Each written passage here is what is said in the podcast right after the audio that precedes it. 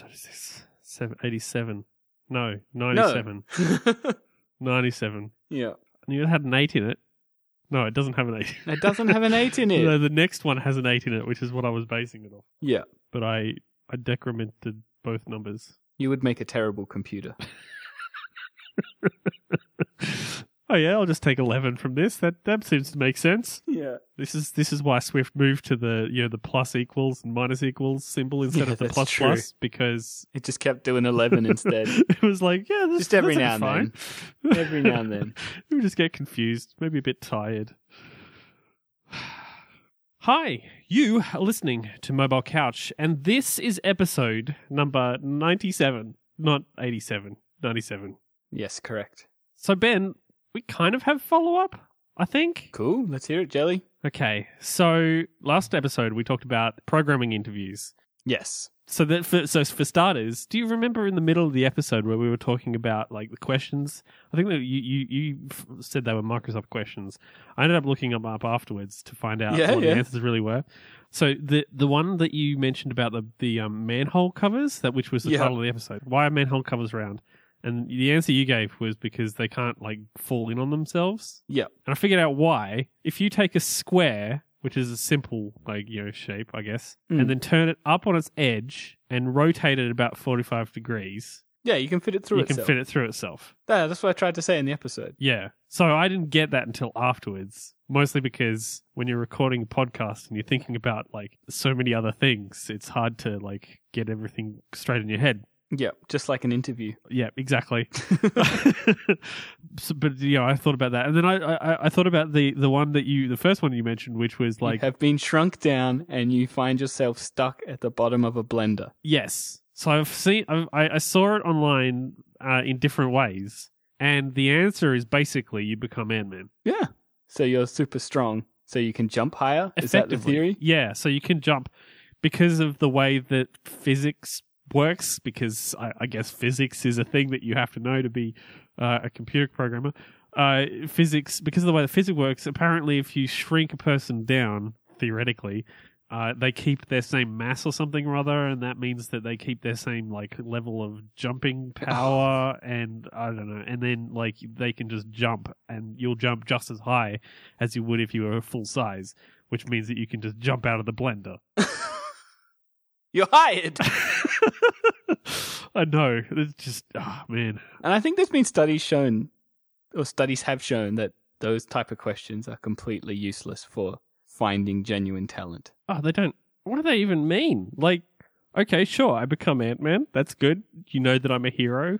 I can save the world from, I don't know, ants. Oh, I mean, like if Microsoft gets hit with a shrink ray...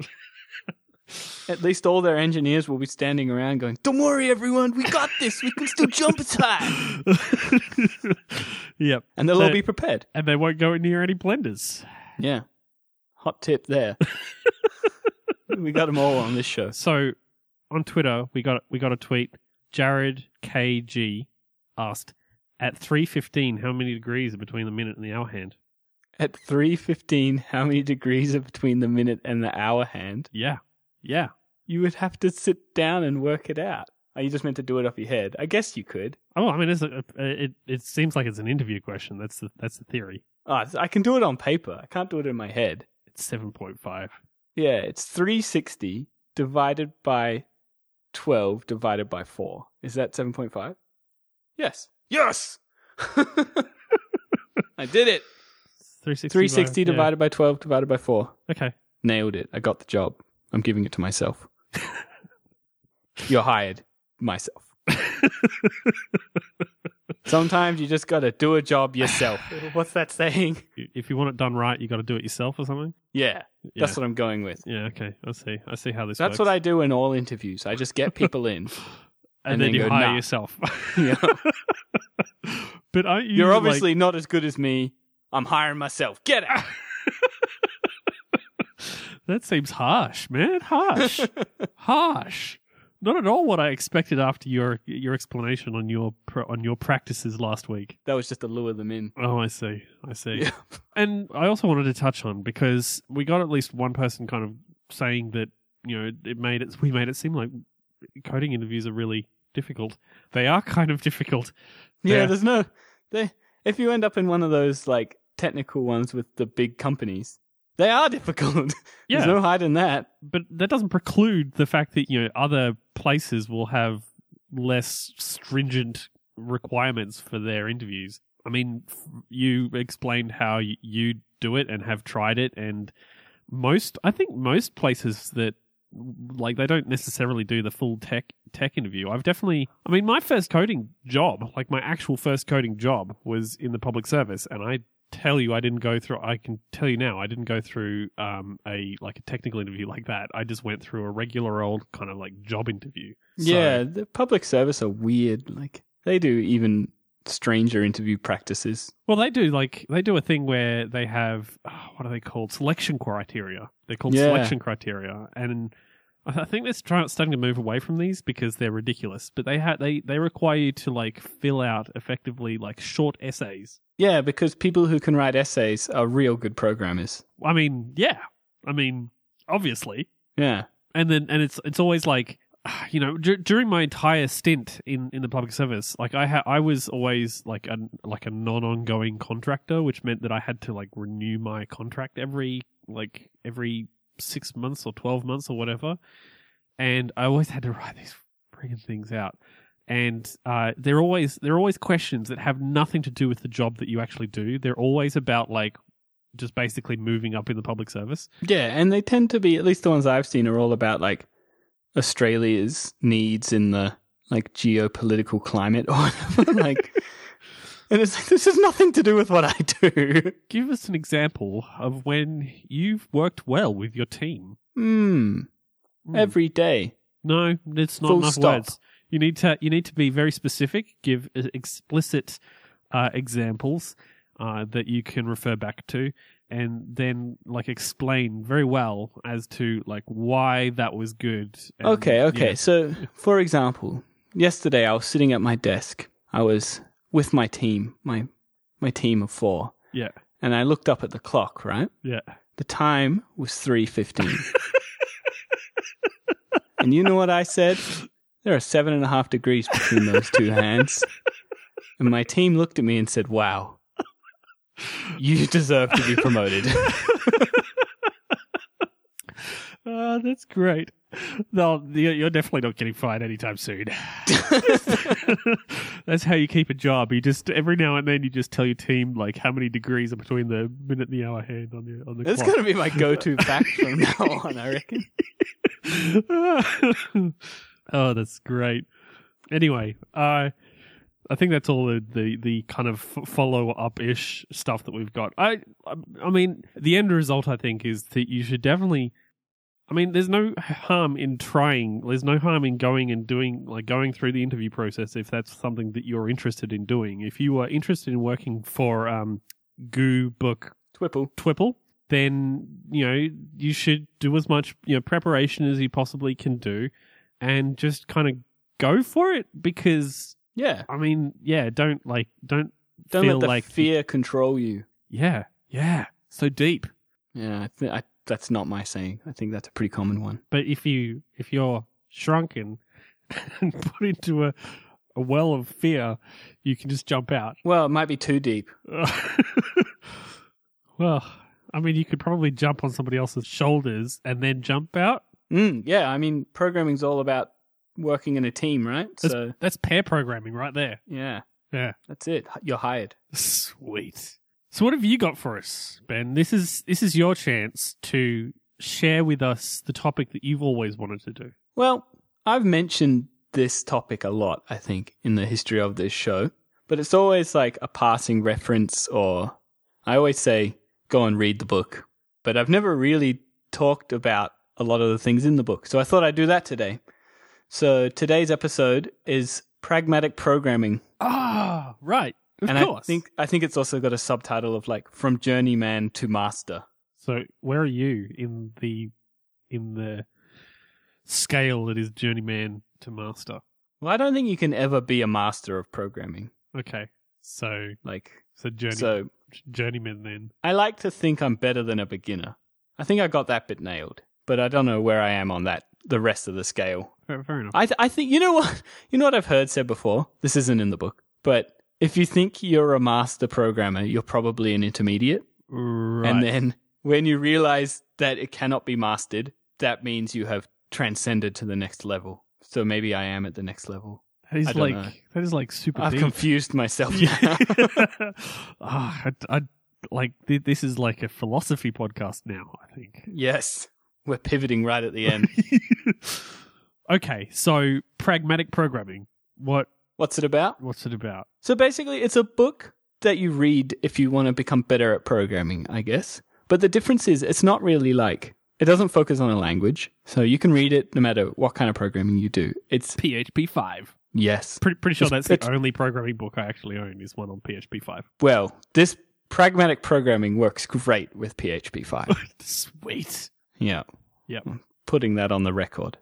So it's a set of 70 points, actually. 70 things you can try and focus on, which is a lot, but maybe pick the ones that you think feel most relevant to you. Right. Yeah, that you can just work on in your programming life. Some of them relate to being in a team. Some of them relate to just things you do on your own. Yeah. So I thought I'd pick out a few of my favorites, or the ones that I guess I remember. So reading this book, I really feel like it improved my programming and like my general career. So like suddenly a lot of things that kind of felt like I knew that was a good thing, but like I don't know why, or I kind of did that in the back of my head, but I'd never really realized it was a rule. Yeah. This book helped explain them to me. And after I read it, I was like, oh, this makes so much sense. So each point is a short rule. And then there's a big explanation about why that rule is and stuff like that. But if you just remember the points, then even that will strengthen your code. And even if you only remember a few of them, like that's an improvement as well. Mm. All right, so I've picked out, I don't know how many. It looks like maybe 15. So let's get started. So okay. The first point in the whole book, care about your craft. And I think if you're reading the book, you're probably at least interested in starting to care if you don't already care. Okay. Yep. That one's pretty self-explanatory. If you care about your work, you're going to do good work. It's the sort of thing that if you don't care about the work that you do, then maybe you're not even cut out for it in the first place. Like maybe you could be doing something that you do care about. And that's going into a dangerous kind of territory of this is getting deep again. Well, it's going into that dangerous territory of like, you know, if you love your job, then you'll never work a day in your life or whatever it is. Yeah. Which is completely untrue. Because you will work, because some days you might love your job, but some days it will just feel like a job. Yeah, it just feels like a job. There's actually a really good video by Mike Rowe, The Dirty Jobs. Have you ever watched Dirty Jobs? No. Dirty Jobs? It's a show about a guy who goes and does really dirty jobs that most people would be like, why would you ever do that job? But someone's got to do it, right? Like the guy who fixes the leak at the bottom of the sewage tank. Stuff like that. Oh, geez. Or the guy who empties the excrement from a plane after a flight. So he goes and does all these jobs. And that's the show. But there's a cool video that he did. I remember it popping up maybe sometime this year about why not to follow your dreams when it comes to your job. I'd recommend watching it. Anyway, that's off topic. We'll throw it in the show notes. Yeah. Okay, so the next point is number 3 from the book. Provide options, don't make lame excuses. So this one's also pretty obvious, but instead of saying that can't be done, say what can be done. So too many people will just be like, you can't do that. That's impossible. But instead of saying that, try and say, we can't do that, but here's how we can get pretty close to that. Or even try and understand, say like you're talking, I always see this from like my point of view is talking to clients. Try and understand why they want to do that, even if it's impossible. And if you can understand that root cause of what they want to do, then you can probably suggest a better way that's actually, you know, a native paradigm on your OS or whatever you're developing for. Yeah. I mean, that kind of works through all levels of like building apps, right? It's not just to do with like, you know, solving specific code related problems. That's right. If the client wants a particular feature and like you can't implement it, then you've got to think about, you know, how do you design to make that kind of work without like actually implementing that exact feature. Yeah. You know, it's a matter of, making sure that you understand what needs to, like what you actually need to be producing. which is something that I've always tried to do. I've never necessarily understood like the underlying stuff that I'm working with, the public service job that I mentioned before. Yeah. I worked in a science organization. I understood nothing as to what, like, the data and stuff like that I was working with. But I thought I knew how to make, decent user interfaces and make things easy to use. So that's what I kind of put my expertise towards.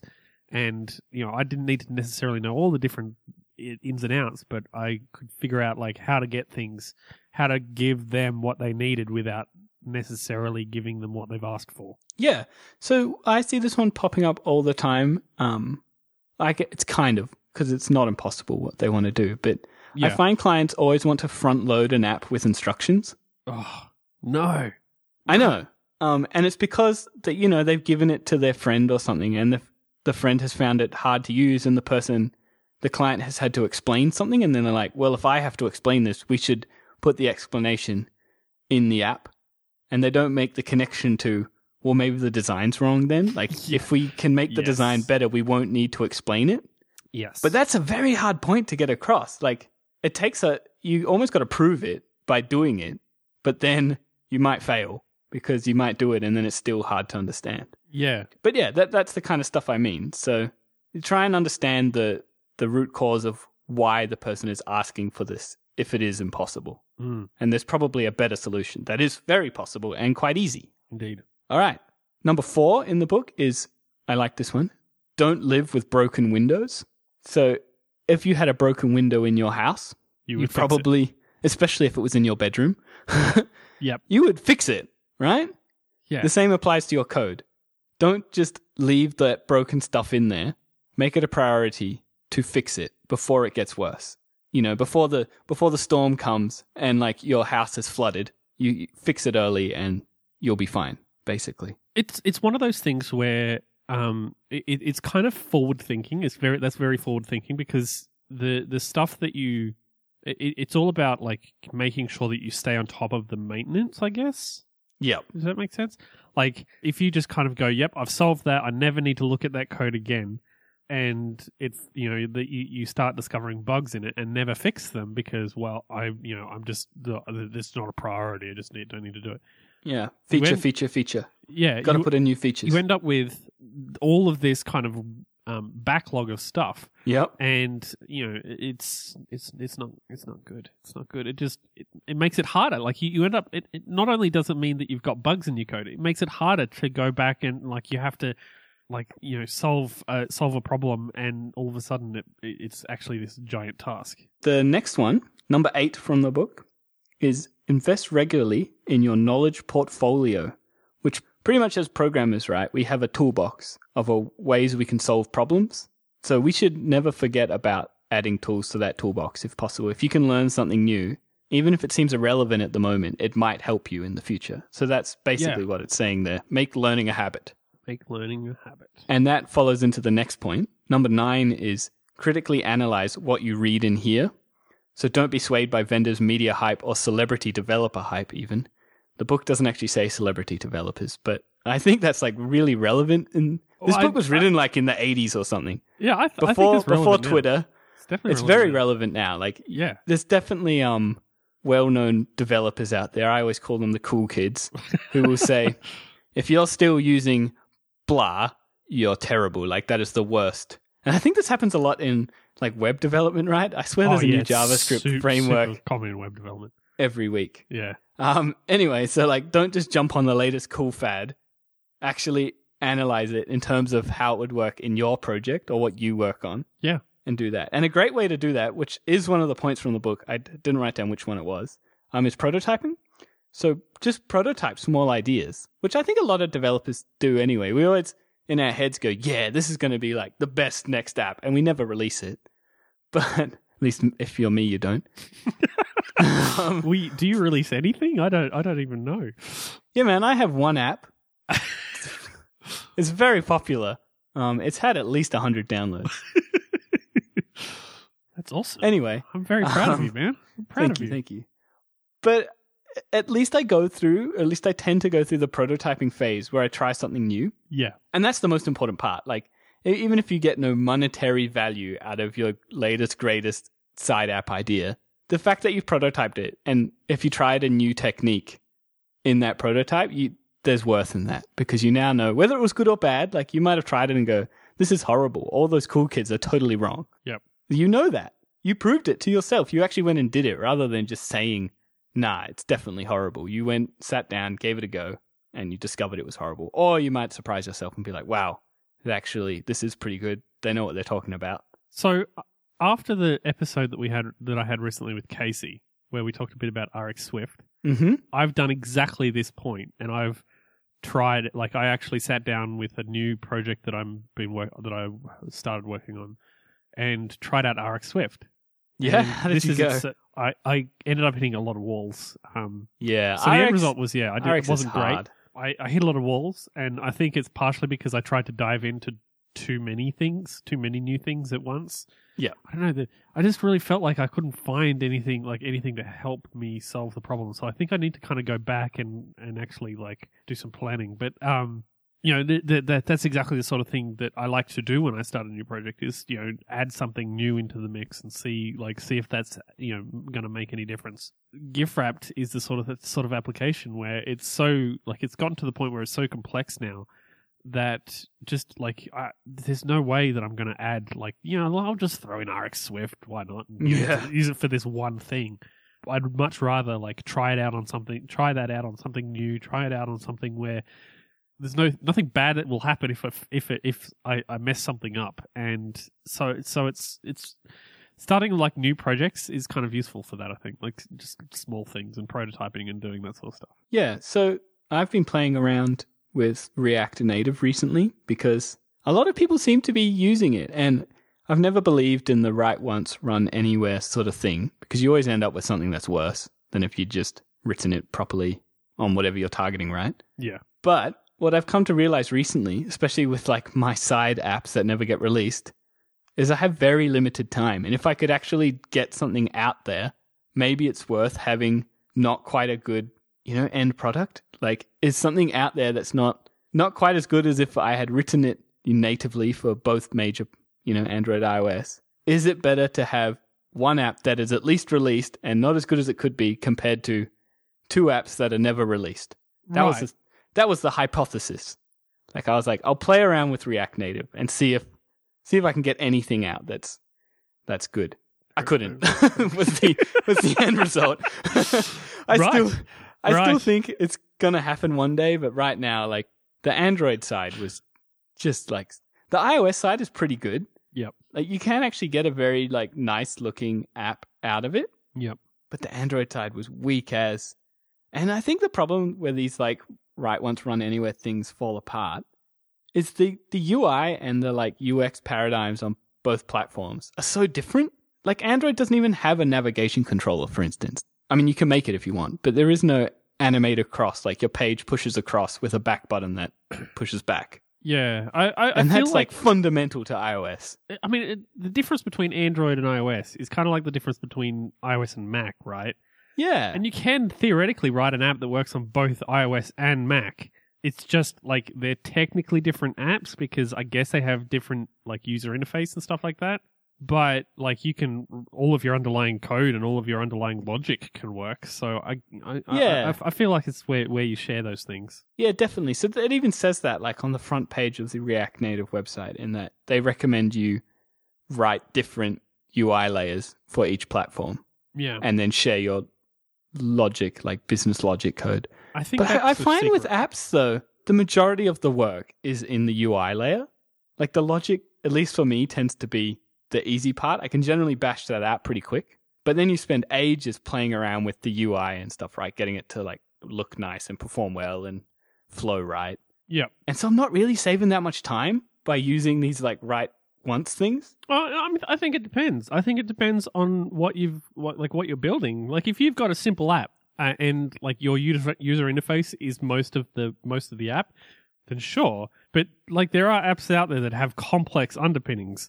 Yeah, I mean, even true. Like even something as simple as like a Twitter application like needs to be able to do things like, pull in the tweets and, sort them and, intersplice them if you want to use a unified timeline. And like the underlying stuff can get pretty complex. Yeah, definitely. So I know Dropbox shares code with C++ between iOS and Android. Realm does. Realm is like built with a C++. I'm pretty sure it's C++. Whatever it is, they share like the core. Yep. So yeah, if you're doing something complex, there's definitely solutions. But anyway, that's off topic again. Yeah, it is. But that's what I found out. Like I sat down, gave it a go, came up with my own opinion. Yeah. And currently my opinion is it's still not good enough, which was really disappointing to me because I was like, this is it. I'm going to release something. This time I got it, and I didn't got it. This is me every time I try storyboards, by the way. Just every single time. I've definitely said to you at least a couple of times, I think this year I can use storyboards. I think I can do it this year. Because they like after Dub. Yeah. And then I sit down and I try it. I'm like, yeah, this is like still so far away. Yeah. Sadness. Okay. Moving on. Number 10 is a bit more philosophical, but it's like relates to your whole life, I think, rather than just programming. And it's both what you say and the way you say it. Communication. Communication is key. Mm. There is a way to tell someone their code isn't working. That's not, this code is the worst code I've ever seen. You shouldn't call yourself a developer. Get out of my office. You know what I mean? Yeah, like, I know what you mean. Yeah, no, I don't know if you've ever had to sit down with like a developer who was not necessarily particularly. I've definitely done that. Like, I mean, a lot of my time has been in like the web kind of, doing web stuff, obviously, and you get developers in the web industry that are not really developers. Like they're just people who have picked up enough HTML and JavaScript code to be able to kind of put something together. Sometimes I've had to like teach basic stuff to developers who work on stuff on every day. And the way that I've always found the best to go around that is not to like be confrontational or even not to be like direct about it. It's to ask questions. That's good. I like that. Because I can come up to you and I can say, oh, this code that you've written here, this bit here where you're looping over an array, you don't need to do that. You can just do this. But you walk away and you don't know anything. It's that whole you teach a man to fish thing. Yep. Give a man a fish, he's is it? Satisfied for a day. Teach a man to fish, he's satisfied for life. Yeah, something like that. So what you have to do is you have to ask. Like, this array that you're looping over here, why have you done it that way? Yeah, and also when you ask questions, you might find you actually learn something yourself. So you might go into it thinking, why would you do that? Yeah. And you might walk out thinking, well, now I know why. That's actually pretty good. Asking questions is a safe way to do it, especially if you ask the right questions. Because you don't being direct about something, being just basically coming in and just stating something as if it's fact, you don't know the full extent. Yeah. And asking the right questions is definitely key there, because you can still ask some pretty bad questions like, what are you, stupid? Yeah. Well, where did you learn to program? From the back of a cereal box? Yeah, no. Ask questions about the code, not about their intelligence. That's a pretty good tip. I like that. That can be tip 10.5. Yeah, cool. All right, moving on. Number 11 is the dry principle. I don't know. I doubt this book invented it, but have you heard of the dry principle? You would have if I spelled out dry. Is this where you don't pour water on your laptop? Yes, correct. It's an important skill for a programmer to learn. Yes. No, it's don't repeat yourself. Right. So try to remove the copy-paste thing from your toolbox. Copy-paste is generally pretty bad. Sometimes copy-paste is all right, copying code from one spot and pasting in another. Yeah. But it's very rare, especially if it's in the same file. I try not to do it. I try to stay away from it. I think I've had a conversation with Russell Ivanovich. He tends to copy and paste between projects, I think. Yeah, I'm kind of iffy about that, but I can see how that kind of works. Hi, Russell. You know, it kind of like it. It kind of leaves on the edge of my of what I would deem acceptable. I can see that one being acceptable. But when it comes to like doing stuff within a project, no, like within like one particular thing. I mean, if it's complex enough, make it its own class. If it's not that complex, make it a function or maybe a method on a class or something. Yeah, like some sort of static method. If that's all it is. The key to all these points is you got to be pragmatic, right? So don't waste a week working out how not to copy paste something. If it's going to take you a week to refactor the entire thing just so that you didn't copy paste, that you're doing it wrong. I think that's the kind of the point with all of this. Yep. We're in the real world. There's like deadlines to be met, real artists ship and all that. So yeah, that's kind of how I read that one. Fair enough. I mean, I'm king of copy and paste, honestly. Mind you, I do actually do it between projects. I will go through like I have all of my old code. Like I have code from like that I wrote in like 2002. Yeah, and I will go back through it if I need to and find a piece of code that I wrote that I can like pull forwards and use. So I take that one quite seriously. Yeah, that's good. All right. Number 13, eliminate effects between unrelated things. So that's kind of self-explanatory as well. But if it's not obvious that something should have an effect on something else, then it shouldn't, basically. So setting some text on a label shouldn't call the network to download the formatting stuff, for instance. That was a complete made-up example, but you're trying to get what I mean, right? Right. Each piece of code, like, I mean, that's kind of classic. It's classic, like, I don't know, object-oriented programming. Like this idea that, you know, everything is its own thing. Yeah, side effects are bad. Yeah, I think it's just programming in general. Yeah, functional programming.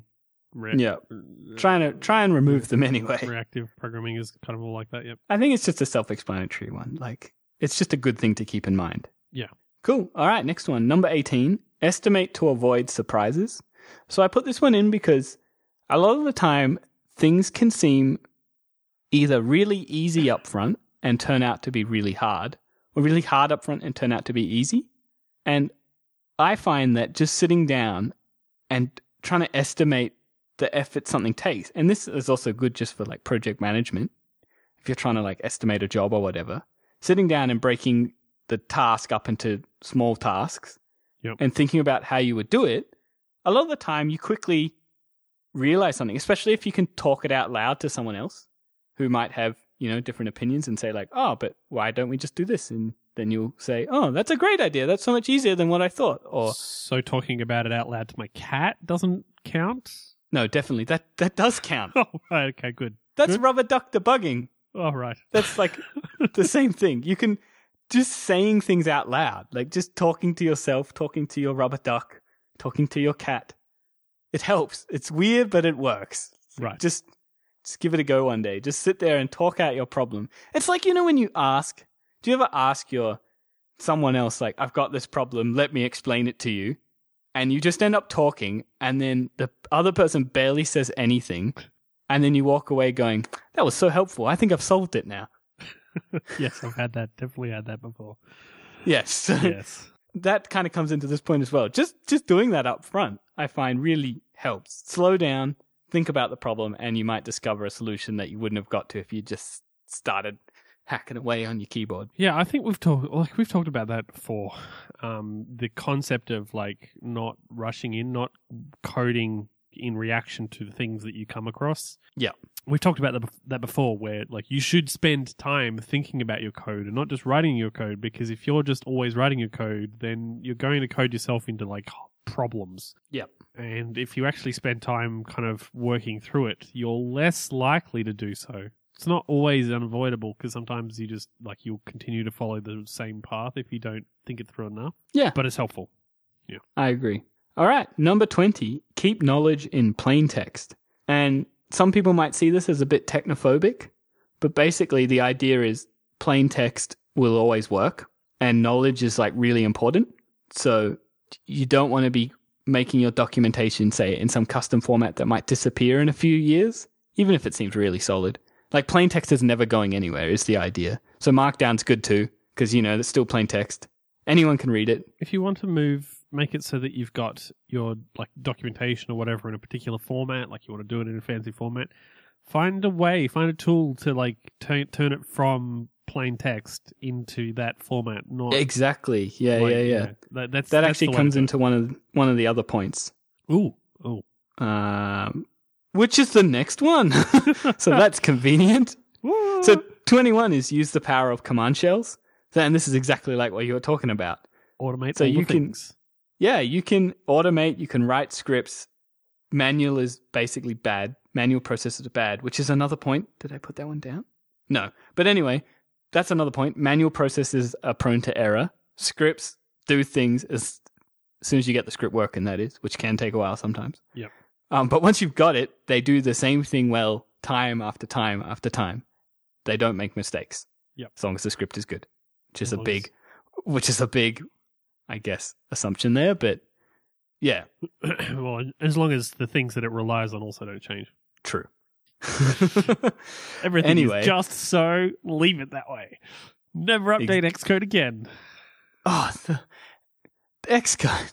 The updates are making it worse. Like, I'm still angry about Xcode. Anyway, that's a different thing. Let's go back to Xcode, like 4. I think that was when it was good. See, I was fine with 7. I think 8 has definitely had a lot of problems. All the early versions do, but it's just like... Yeah, but we're not on early versions anymore. Like, we're on like 8.2 now. I think they're beta testing. It's still not good. Like, I still How can you not debug Swift yet? Like, I don't... half the time printout doesn't work. Or print objects. No, so. I don't know. I still run into problems where like I'll be halfway through writing a piece of code and just formatting will stop working. Oh, yeah. My current favorite is that I'll just be sitting there writing my code and all of a sudden like my autocomplete stops working. Like it just starts spitting back like garbage. Like it actually does come up with suggestions, but it's things that A, I don't even know what they are, and B, they are not even slightly close to what I'm actually typing. Yeah, it seems to be like C functions and stuff. Yeah, it's like... It starts suggesting like really low-level things. It seems to be when like Xcode is like indexing, and it just will sit indexing for like hours if I let it. Yeah. So I like have to like restart Xcode completely and like it'll like be okay, I'm good now, I'm good. But it always takes me like 20 minutes to figure it out because I'm like, why isn't this working? Clean project. It's not working. Yeah, definitely. Never. Hey, speaking of command shells and how annoying Xcode is, I tried out the other day Swift Format from Nick Lockwood. Oh yeah, I tried that too. So good. It's infinitely better than the broken Xcode one, which if you try and format a closure that's got, or like a function that's got two closures in it, it just, you know, indents across the page. And it looks, I hate that. Looks horrible. So annoying. Swift Format does not do that. It's awesome. And it's also opinionated, which I like. There's like almost no options. Yeah, I think a couple of the opinions were good. I think a couple of the opinions I'm not cool with, but you know, I'm okay with that. I think I stopped using it because the opinions were not as per my desire, but it turns out like didn't take very long for me to figure out that there are other variations of this same sort of thing out there. So that was cool. To find out. Cool. So the next one, number 23, we talked about this one 4 weeks ago. Always use source control. Yay! Yeah. Source control. It's so easy to set up source control. Like if you're using Git, you can literally type Git in it. You're done. I mean, it's not going to go off to a server, but that's it. Just commit as you go. One day you'll thank yourself, is all I'm going to say. We talked about that already, so we can probably keep going. Yep. Number 24 is fix the problem, not the blame. So if you've found a bug and your first instinct is to use git blame, which shows you who made the bug, there's no need to go and shout at them, basically. That does nothing. Yeah, if you fix the problems as you come across them. And this applies not just to bugs, right? Yeah. But if you find, like if you're working in a file, and something's not quite right, just fix it as you come across it. And if you slowly do that, your code over time will just get better. Don't go changing the architecture or something. Like, don't be some, you know, the whole app's written in MVC and you come along and you're working in a file and you're like, this is horrible. I'm just going to switch this one to model view model. That's a bit extreme. But if it's like something small, or maybe just the methods are a bit too long, just clean it up a bit. Clean up as you go. And that's really what this point is about. This is something that I come across all the time doing freelance work, right? Like, I'll come in and I'll work on a project that's kind of existed for a while, and it's not necessarily a good project. It's kind of like there is some really bad kind of problems with it, and one might be tempted to try to like solve all the problems. Yeah. But that doesn't necessarily work. I've always found that like dealing with freelance code, like dealing with other people's code on a freelance basis, coming in, working for a couple of days, whatever, just light touch. No, like, don't be going crazy with stuff. If you find a problem that's really easy to solve, then that might be okay. If you can like fix a method that's sometimes returning problematic code or whatever, I don't know, solve that stuff. But don't go changing like everything. If the code is not formatted in the way that you particularly like, that's okay. It's okay. Semicolons, you know, people still use them. You can just kind of just go with the flow, and you'll be a happier person for it. That's it. I watched a talk ages ago, so we'll never be able to find a link to it. But it was from basically a performance consultant. And this guy is brought in, and it was actually related to game development. So, you know, someone's made this game. These are like big studio style things. So like, you know, huge teams. And his job is to come in and fix the bits that are really slowing everything down. And he said a really good point, which kind of stuck with me. So his whole job is working with other people's code, basically. Yeah. And so for most people, that's an enraging experience. They always think, oh, these developers are idiots. Why would they ever do this? But his philosophy is there's always a reason for everything he's reading. And that reason might be that they just didn't know. But still, he gives them the benefit of the doubt. He assumes they were good engineers, and that probably like there was time pressure or, you know, so like he doesn't just change things because he first tries to understand the reason why it's like that.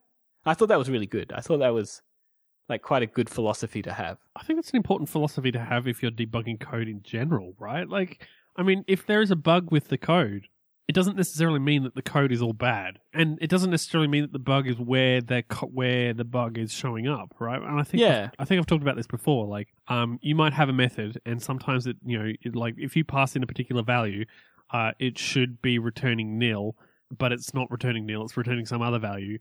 And you might be like, oh, well, I'll just fix that by adding like a return, like an if then return. Like, I'll just, you know, type that in here. But the actual problem might be like further up the chain. And if you don't actually spend time like considering why the code is, you might never actually find the actual problem. And really, you haven't fixed a bug. You've just kind of like band-aided it. Well, yeah, like that's you've just kind of like covered the bug. It's like it's going to like have little bug babies. It's a Band-Aid solution. Yeah. You just kind of chucked a sheet over it. You've hidden the problem. Yep. Cool. Next one. We've talked about this one quite a bit before. This is probably the one that stuck in my head the most. So I read this book like 10 years ago or something. And these next two are the two that, for whatever reason, are the ones I remembered the most. So number 32 is Crash Early, Crash Often, which when you just read the headline, sounds awful. But the point is, a dead program normally does a lot less damage than a crippled program. So if you have got to a point in your program which, as you were coding, you thought was impossible, you should crash. You should just crash right there, because who knows what the hell's happened. If you thought it was impossible when you were coding it and it's happened, then something very bad and very wrong has happened, right? So you may as well just bail, because before you know it, you've wiped all the data from the phone or something ridiculous. Well, on Android, maybe. Not on iOS. That's true. But you could wipe, you know, the data from within your app. Yeah, so the point after this one, so the two are related, is use assertions to prevent the impossible. So that's a way to crash. So anytime you drop a comment in saying, you know, like you've done a switch statement or whatever, and you've covered every case, and you put the default on, And a lot of people just put a comment in there and that says, this should be impossible. Throw an assert in there. Like, it's never going to hit it anyway, right? That's the theory. Yeah. So if it does hit it, you want to know about it. You should crash. Exactly. And I mean, if you're using like crash logging tools, like crashing means that you're going to find out about them, right? Like even if you're using Xcode's built-in stuff, which is not great, but you know, go for it. You know, that stuff helps. Like having crashes kind of can help. It can be seen, like it's definitely seen as a bad thing because you never want to crash the app while the user, because you'll throw the user off and they won't want to use your app anymore. Well, yeah, maybe if you have like 100,000 crashes, but not if they crash like, you know, occasionally. How many times have you opened up an app that you can recall and it's crashed once and never again, and you've kind of gone, well, that was a terrible app. Like, yeah, I mean, it's not like it's not about how about crashing. It's about being a good quality app. Yeah, and it's like all about coding defensively and stuff. Yeah. And I think the thing to remember is we code apps. We're not working on like the space program. So nobody's going to die. Yeah, right? Like crashing an app isn't that bad.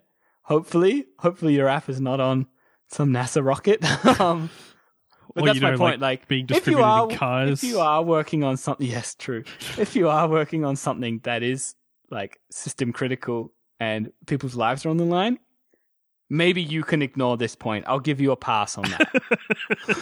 Well, I don't necessarily think that you can, right? Like, if you, like, you should make sure that your software is, and I think this is the pragmatic kind of side of this thing, right? Like, it's crashing early, crashing often doesn't necessarily mean just like, well, throw your hands up in the air. Let's just bail.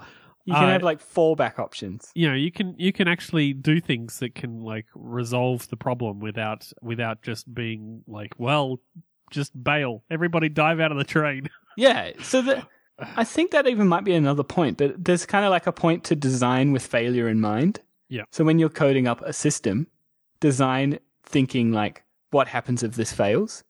And Netflix are famous for this. So they have their, I can't remember what they call it, but they have a process running on their server that will just randomly shut down stuff. So it will just randomly fail components that are working perfectly fine so that their engineers code with that in mind, right? Because one day that system will fail for real. Yeah, right. And it's a cool theory. Like, so they're always taking things down and they have backups, they have redundancies, and so you never notice, like, from the outside. But there are, like, constant... not planned, but there are constant failures of systems at Netflix, and a whole pile of other companies do this strategy too, so that they are constantly testing their system. Yeah. And I think it comes down to like, it kind of comes through on a lot of other things as well. Like, I mean, if you think about what can go wrong with a system, I mean, it doesn't necessarily even need to be like, you know, crashing. It can be things like, for instance, YouTube comments. Like, yep. Did anybody at YouTube think about what could go wrong when they put their commenting system in? You know, it's the sort of thing where it kind of goes much further than just like, you know, well, and if then, like an if else statement, right? Like I think you can go a lot further with it. And if you think about the problems that you're potentially creating with your solution, because no solution is perfect, right? Every solution creates new problems, at least in my experience. So, like, you know, spend some time. Think about your code. Think about what you're writing. I think this is my kind of my thing. Yeah, I like it. Next one is number 44, don't program by coincidence. So this one is a cool point, which I think a lot of people work out themselves over time because they do program by coincidence and then it bites them like later on. Yep. But this one kind of comes up like, let's say you have a button that sometimes you want it to do one thing and other times you want it to do another thing. Yep. Find out like a good way of working that out. Don't realize in your head that, hey, every time, say, I have a label on screen that says error, I want the button to do this. Like, that's just a coincidence. Don't program like that. So I really see it coming up all the time where using view logic to power, I guess, controller logic. That's the wrong way round. You know what I mean? Yeah, I mean, you find the thing that's common to both of those things, right? Like you would go deeper. I feel like that's the solution. That's pretty much always the solution. So if it is true that every time there's an error, you have a label on screen that says error and you want the button to do this, maybe program it on the fact that you have an error variable rather than this text on the screen that says error. Yeah. Yeah. So that one's pretty, it's like a lot of these points, it's pretty simple, but you just got to realize it's an actual rule rather than just something you in your gut know to avoid. Yeah. Point number 47. So second to last of my points, refactor early, refactor often. This is one that I've said constantly before. I'm really bad at, but I put it in because some of these points you're not going to be good at and it takes work to get them. And this one's pretty obvious. If you refactor early, your job's going to be much less. Like if you just do little bits at a time, you'll slowly trend towards a good code base. Whereas if you let it build and build and build, it will become impossible eventually. It will be like throwaway, start again. Well, this is like the thing that we were talking about before. Like, don't live with broken windows. That's it. Yeah. All right. And the last point, number 61 from the book, is find bugs once. So the entire, I guess, last third of the book tends to be about testing almost. Like, so the author is a big fan of writing tests. Right. So I just picked one out, but go into this knowing that this author really likes automated testing with good reason. But anyway, number 61 is find bugs once. So as soon as someone finds a bug, write a test for it is the idea, and then fix it. And then one, the bug's fixed, and two, you'll be notified if it ever regresses and comes back again. Indeed. Yeah. So that one's pretty simple as well. I don't really have anything to add to that. I still don't really do major amounts of testing, like automated testing. Neither. I'm really bad at testing, but again, it's like, keep it in mind and you'll slowly get better at it if you work on it. That's my philosophy. Yeah. I started doing it with some libraries and then I haven't done any work on those libraries since. Yeah, so okay. I think it's one of those things where I need to like actually do it going in and try it going in and see how I go. One rule that's worked for me with testing. Do you ever write code, like, I think I've mentioned this before, but if you ever write code, say, in your app delegate or something, just to quickly test the thing you're working on at the moment, or you put in, like, shortcut code to get to the thing you're working on real fast? Yeah, sometimes. Sometimes I do that, very rarely. If you're doing that, just put that same code in a unit test and run it from there instead. Instead of, like, putting it in your app delegate and then deleting it when you're done, just put that test code in a unit test, and it's effectively the same thing. Hmm. So I found that rule has worked awesome. So I've built up in like projects I work on, even if I haven't written any other tests, I come out at the end with not many, but an amount of unit tests just from doing that. And that's how I've started. Fair enough. Cool. So that's it. I'd highly recommend everyone read the book. I've said that before, but go and read it. It's not that big. I found it really rewarding. I think I bought it after you mentioned it on a show once, and I started reading it, and then I didn't end up finishing it. It can be like it's a bit like that. It's like side projects, right? You program all day. The last thing you want to do when you get home is read about programming. Read about programming. Fun. So maybe you have to, I don't know, do it at work somehow, or take some time off. I don't know. Yeah, that sounds bad. If you're taking time off, you probably shouldn't be programming. Yeah. But anyway, don't use your time off to program. Or don't use the time off to like work on work. It just sounds awful. So yeah, that's it. I think it all comes down to, right? Like I think the whole concept of pragmatic programming, it comes down to, and I kept saying it over and over again, and I swear to God, I'm going to cut out some of the times that I did. You got to think about your code. Think about the stuff that you're writing. Think about the work that you're doing. Don't just code. Like don't just code and code and code because. The pragmatic solution, I think the pragmatic solution to like writing good code is to not be just coding, to actually spend time considering what you're doing. Like so often, like my kind of reaction to something is to just go, well, I'll just jump in and fix it. No, don't just jump in and fix it. Go and find the problem. Go and find do some research, do things like you do it for other stuff. Like when, like let's say Ben, yes. You're going out and you want to buy a new dishwasher. Mm. Do you go out and buy literally the first dishwasher that you lay eyes on? I don't. You know what I do? What do you do? There's an app. There actually happens to be an app for that. I might have made it. I didn't. It allows you to compare the cost of dishwashers based on their running costs rather than their upfront purchase costs. Oh, right. Yes, to help the environment. Yes. Because sometimes buying a cheaper dishwasher actually costs you more money in the long run. Oh, gosh. Yeah. Gosh. Truthfully, though, I read a whole pile of reviews on Google and try and find out which one's good. Yeah. I've never bought a dishwasher, though. I have. I've bought a dishwasher. That's definitely a homeowner thing. I don't own a home. Yeah, I suppose that's the thing. But like, it's this sort of thing where, like, if you were in that situation, you would go out and you would spend time thinking about what you're gonna buy. You would spend time like considering your options.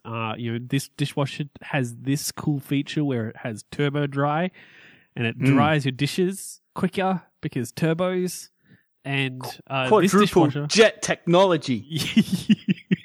And this dishwasher, it also makes coffee. That's good. That's a good dishwasher. Like, which one do you choose? Like, you would spend time considering these options and going over what, you know, the problems with that might be, and what you know might go wrong. Like, do they have a good warranty? A good, like, that sort of thing. Like, take that same concept and apply it to your code, and I swear everything will be much better.